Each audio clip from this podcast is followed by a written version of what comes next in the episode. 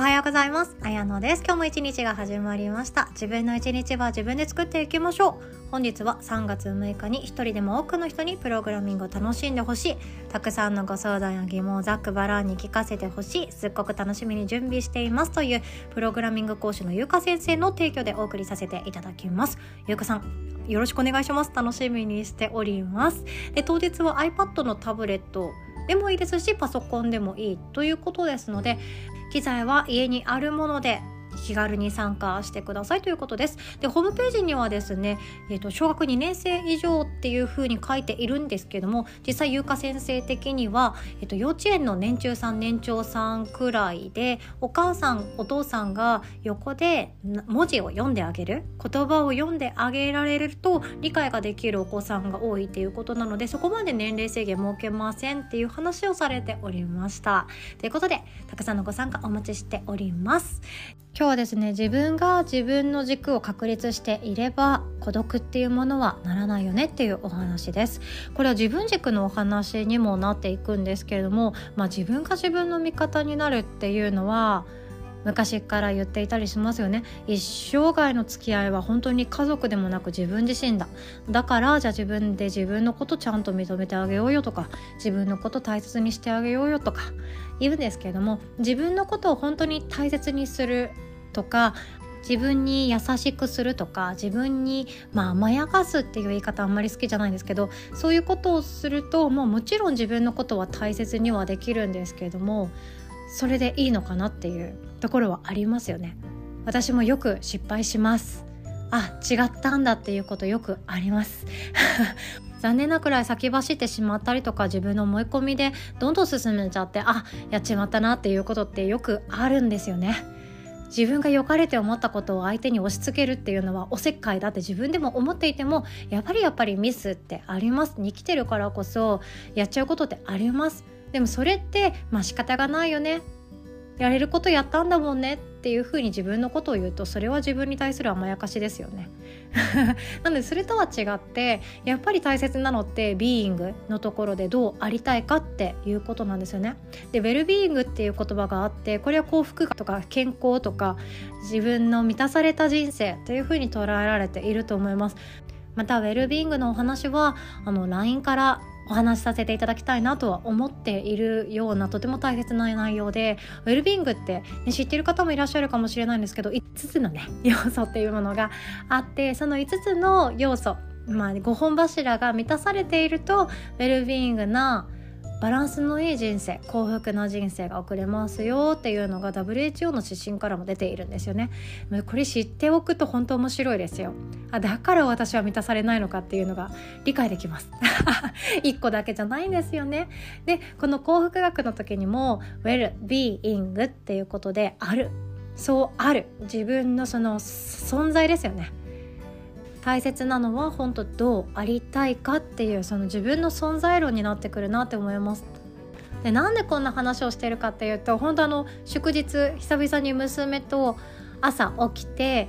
思い立ったが吉日な私たちですので朝起きてですね今日どうするっていう話したんですよ。でどう今日どうするって言って私的にはどっかお出かけしたかったのでじゃあ奈良の鹿さんに餌でもあげに行こっかっていう話になって奈良までドライブ行っていました。で鹿さんはですねすごいんですよ。もう餌への食いつきが半端ないあそこまでなんか欲しいものめがけて突撃できるってちょっと羨ましいなって思ったりもするんですよね そんなこと思いません？なんか私たちって欲しいものがあってもがめつく突き進むのちょっと恥ずかしいとか周りの目を気にしていや私はいいですとか遠慮しちゃったりとかすると思うんですけど鹿さんそんな気持ち一切ないですよねお腹が空いてるからもう行くし私なんてお尻蹴られたし 頭でつつかれたしみたいなそのくらい鹿せんべいっていうものを買って誰かにあげようかなと思ったらもうお腹空かせてる鹿さんどんどんやってくんですよね。でもその子たちはその子たちで自分が食べたいから食べたいっていう意欲を持っている子たちが集まってきてます。でもですね一方で全然違うところで全然違うことをしている鹿さんもいて一人で木の下でお昼寝している人もいたりあとは春日大社にも参拝行ったんですけど春日大社さんの中でもあの木の葉っぱその鹿せんべいがちょっと歩けばあるはずなのに鹿せんべいをもらえる領域にあるいるはずなのにそれでも木の葉っぱをゆすってそれを食べてる鹿さんもいます。でずっと親子で散歩してる鹿さんもいるし自分のペースでゆったりと過ごしている鹿さんもいます。一人でもいいし無理ててもいいし、まあ、ほとんどが多分団体になっちゃうと思うんですけどそれでも我が道みんな選んでるんですよね。もちろん私がシカゴを聞き取れないので本当はもっとなんか込み入った人間的な話してるかもしれないですよ。お母さんがこう言ったからここにいるんですとか お父さんが鹿せんべい食べてこいって言ったから食べてますとか何かあるかもしれないんですけどみんな多分欲と行動がマッチしているってそう思ったんですよね。私たちって人間だからその誰かからの目とか鏡っていうものすっごい気にしません？朝起きたらねいろいろ準備する時に鏡使えますよね。でなんで鏡使うかって言ったら人から見てどうだろうっていうところが一番だったりするんじゃないかなって思うんですよね。今日よだれ出てないかなとか。私よくあるんですけどちょっとうっすらひげ生えてないかなとかね。それもあります。あと眉毛つながってないかなとかこのメイクで変じゃないかなとか髪の毛寝癖ひどくないかなとかそれって全部人からどう思われるかっていうのを気にしてやってることもあります。でもちろんあのファッション性とかおしゃれっていうものを大切にされてる方であればそれを意識していや今日もいけてるかなとかいや今日も私ファッション性最高じゃんみたいな。いいの出してるじゃん。いい味出してるじゃんみたいな感じでやってる方もいると思うので一概にとは言えないんですけどどうしても私たちの毎日って周りの目を気にしちゃうんですよ。学校生活でもありません？一人になりたくない。一人になりたくない。その理由は何かっていうと一人になりたくないっていう自分の本心じゃないですよね。多分どうありたいかって聞かれたらまた別の回答が出てくると思うんですよ。学校にいるその自分自身過去の自分自身にどうありたいのあなたはどうありたいの？っていうふうに聞いたらきっと違う答えが出てくると思うんですよね。本当は一人でゆっくり昼寝しときたいとか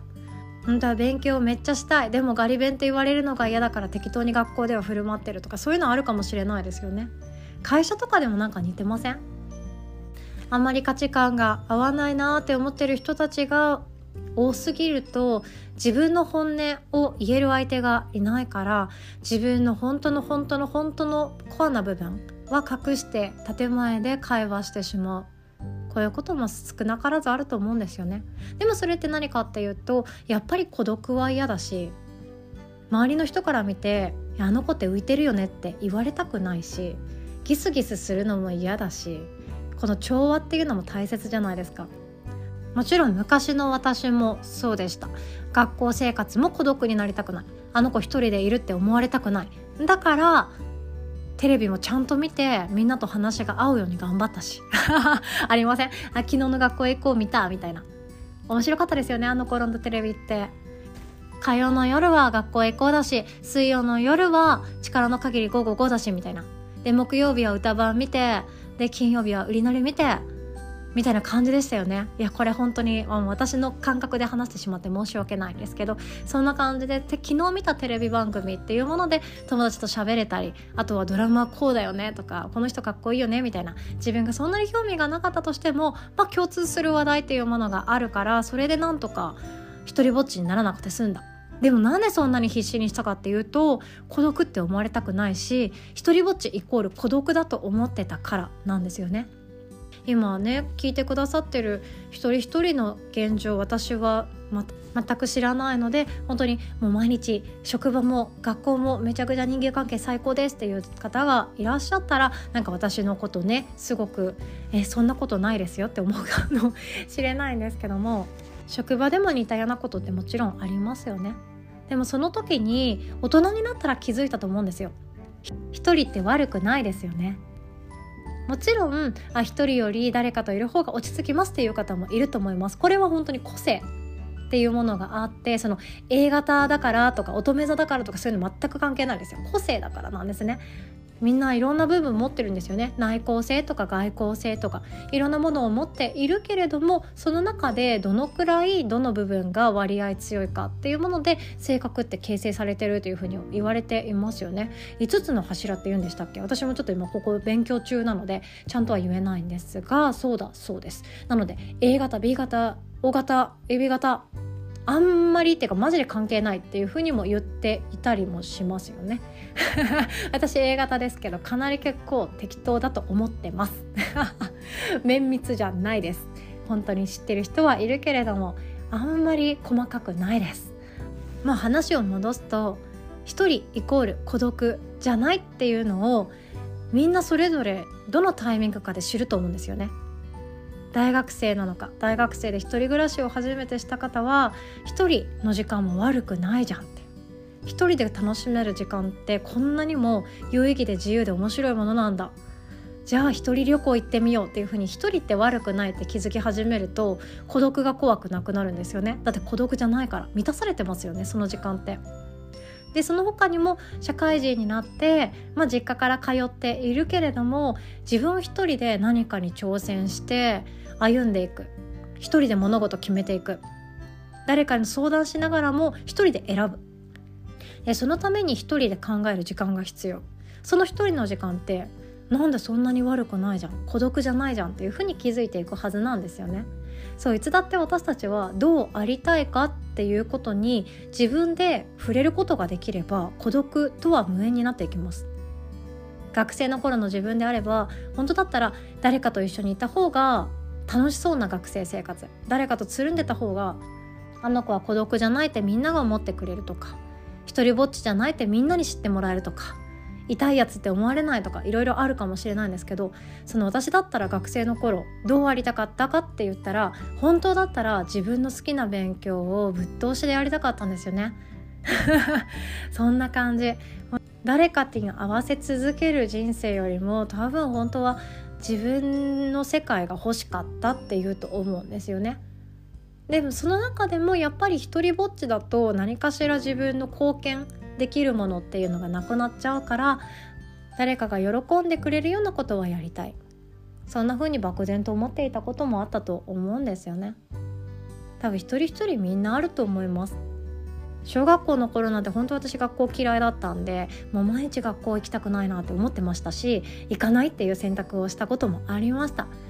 でもあの頃もですね本当誰かから見ていやあの子学校に来れないなんか理由があるんだって思われたくないからギリギリまで行くっていう決断をしていたんですけれどもやっぱり多分どこかで体に出てくるんですよね。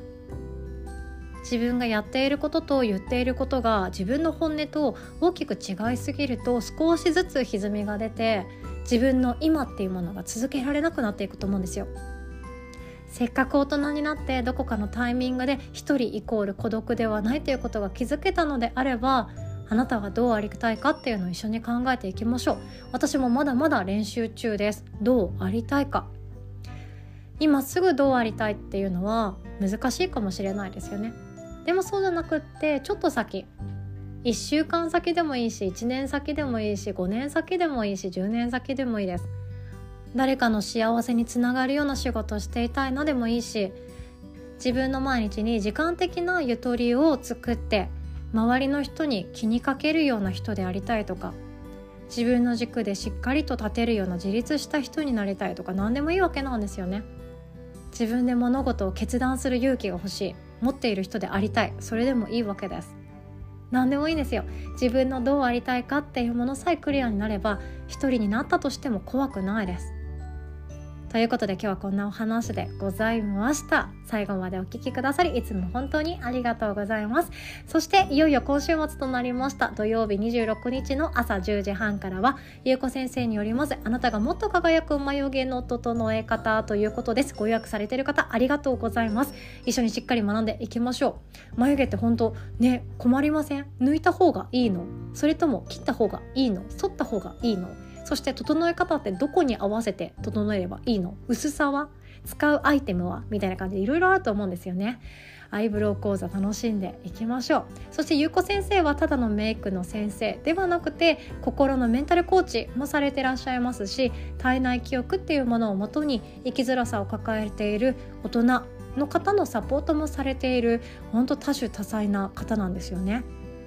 当日はメイクのお話だけでなくても心のお話とか自分の顔に自信が持てない自分のメイクどうしたらいいかわからない自分の生き方がわからないもうそういうお悩みもですね使い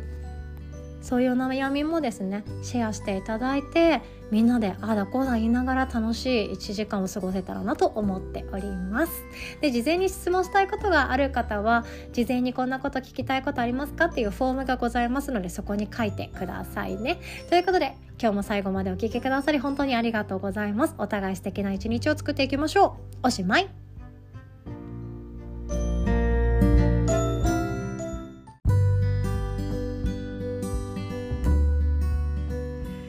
お知らせさせてください。綾野でございます。ヨガの日の3月のスケジュールカレンダーが出来上がっておりますので、そのお知らせをさせてくださいね。でまず外部講師特別ワークショップにつきましてなんですが、早速3月5日の土曜日からスタートとなっております。3月5日土曜日の朝10時30分からは幸代先生によります必ず上がる子供の英語力ということで幸代先生が何者かっていうと嫌いだよ苦手だよ英語なんてもう嫌だって言っている お子さん特に中学生高校生って言ったちょっと大きめなお子さんですよね。の家庭教師をガチガチにやっておられまして。でその子たちが赤点だった子たちも90点以上まほぼ9割以上の得点を獲得できるようになった。っていう伝説の家庭教師なんですね。なので自分のお子さんの英語力とか英語好きになってほしいとか使える英語を身につけてほしいとか大学は海外のところ行ってほしいなとか仕事就職先も、まあ、英語を使ったもので食いっぱぐれないでほしいなみたいな思いを持っているお父さんお母さんに参加していただけたらとても嬉しい内容となっております。そしてその日の夜8時からはですね今ここさんによります無料のワークショップです。ネガティブをプラスに変えるワークということでウェルビーイングがテーマになっております。幸福健康ですね。自分の心と体のヘルシーな状態を保つために私たちってネガティブになるっていう生き物なのは仕方がないんですけどそれって私たちの味方によってですよねっていうことなんですよね。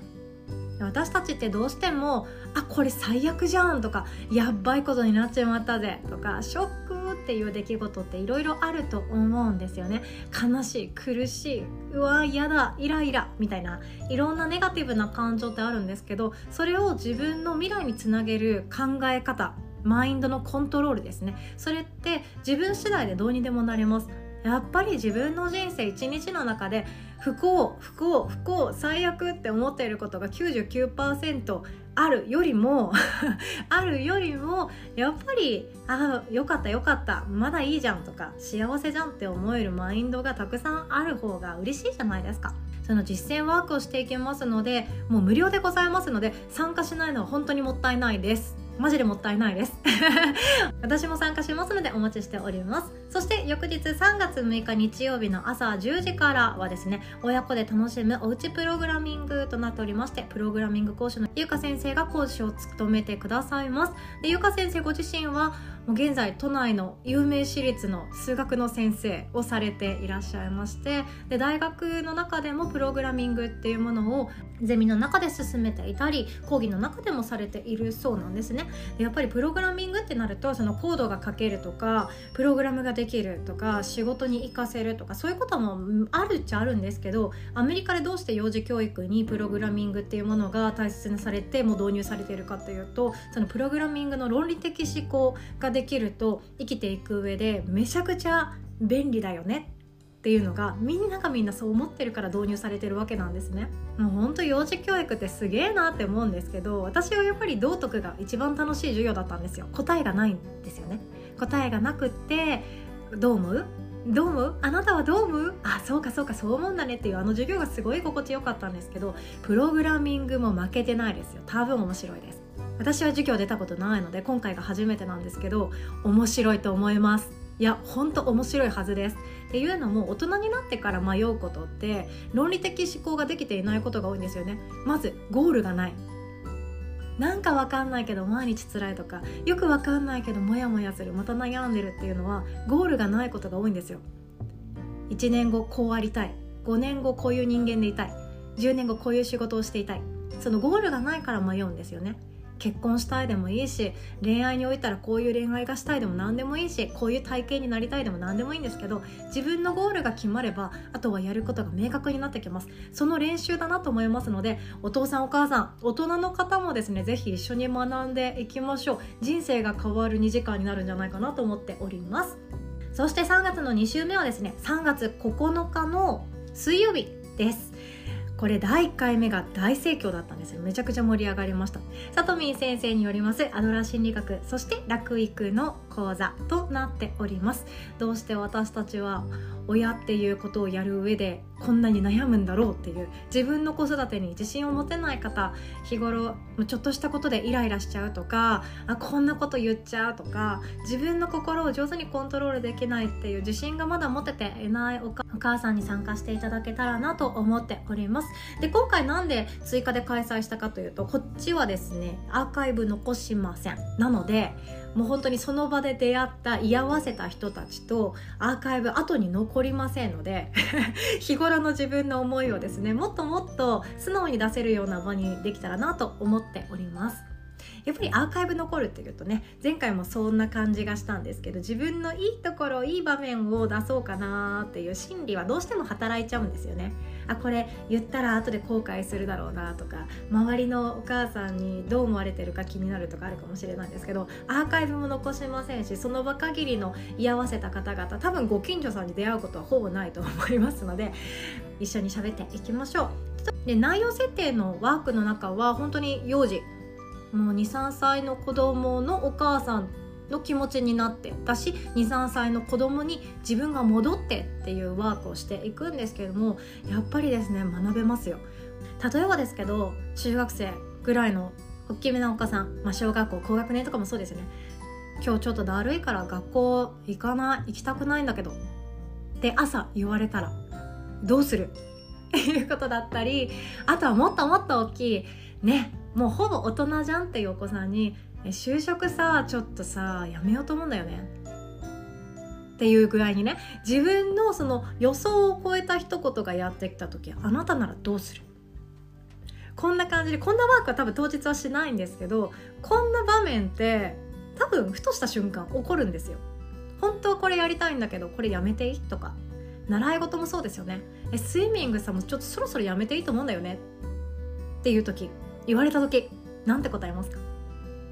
学校とにかく行きたくないとかこれやめたいんだけどって言われたら何があったのさってめっちゃ気になるじゃないですか。でもその場自分がもし急いでいることがあったり今日絶対に会社休めないという日だったらどうします？ね自分の発言って本当自信持って言えないなって思いますのでいくつになってももう一回学びたいという方は是非とも参加してください。前回の講座もですねお子さんがもうかなり大きい30歳前後の子供がいてっていうね。そういう方も参加してくださっていて本当に考え方みんな人それぞれですし自分の考え方や伝え方言葉っていうものに少しでも自信につながるようなもの指針になるようなものそれがゲットできるようなワークショップになっております。是非ともご参加くださいね。そして3月19日の土曜日朝10時30分からはおかえりなさい。まさみ先生のご登場でございます。前回まさみ先生はですね2021年の12月に90日間アクションプランニングっていうものを講座で開いてくださいました。めちゃくちゃ面白かったですよね。20名以上の方が参加してくださった大盛況のワークショップとなりました。でまさみ先生がなぜこのタイミングかっていうとそう90日間がもうすぐやってくるからなんですよね。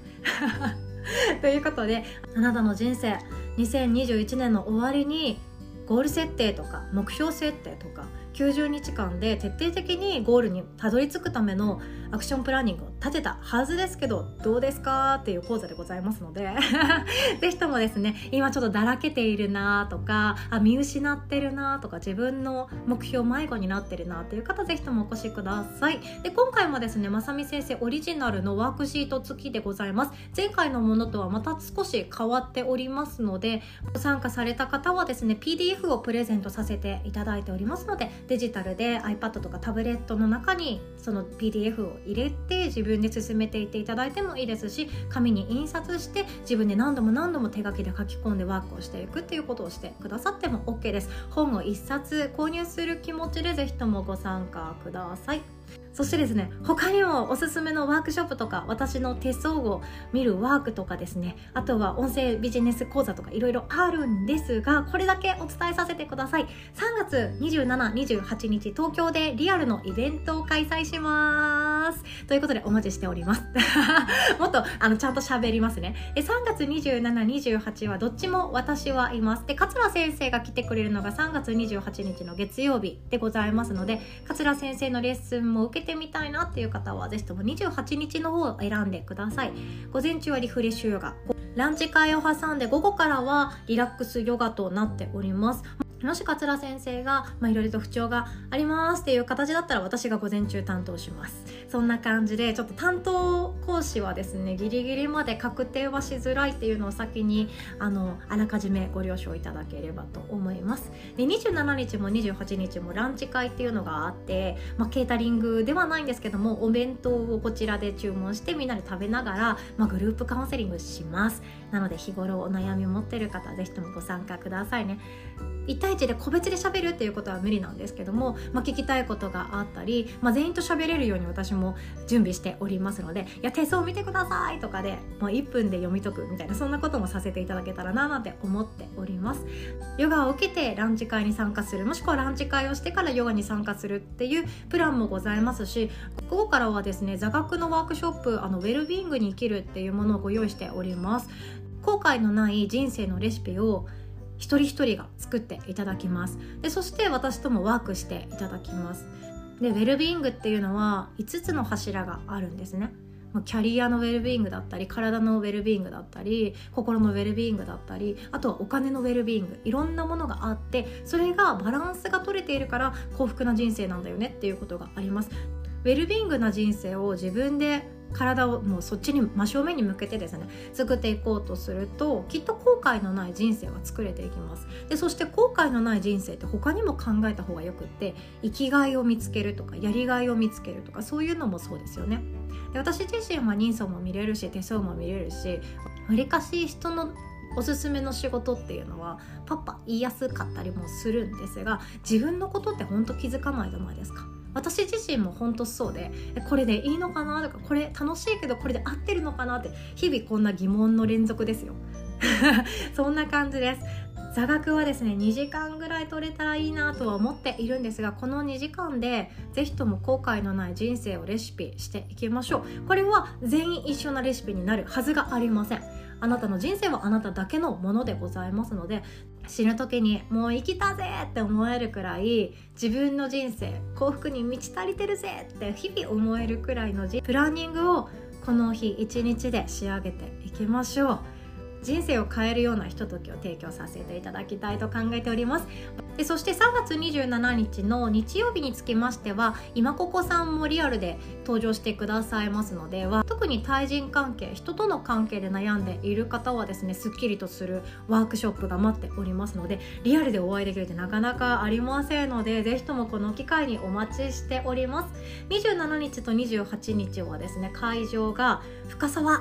世田谷区になっておりましてちょっと駅から歩くんですよねバス乗ったらすぐなんですけどもえっと轟だったり自由が丘だったり駒沢まあ多分おすすめは伝統線の駒沢大学から歩くが一番おすすめなんですが、まあ、そこから15分ぐらいは歩くっていうのを大前提にお越しください。ご予約いただけましたらこちらから送信されます。メールにて場所だったり細かいことはお伝えさせていただいておりますのでそちらでご確認ください。で駒沢大学から降りてこの会場に行くまでにですね美味しいパン屋さんとコーヒー屋さんがちょいちょいあるので いや本当駒沢大学パンめちゃくちゃ美味しいとこいっぱいあるんですよね。なのでいいかなって思ったりもします。で最後にこれだけお伝えさせてください。27日28日のリアルの対面のワークショップは2022年の中では多分今回が最後かなと思っております。私もなかなか東京に行くうん多分また行くかもしれないんですけどそうやって確定はできませんし自分でリアルでレッスンをするっていうのは当面の間考えていないんですね。もうこれが今年は最後の機会かなと思っております。ご一緒できた方はですね是非とも写真撮ったり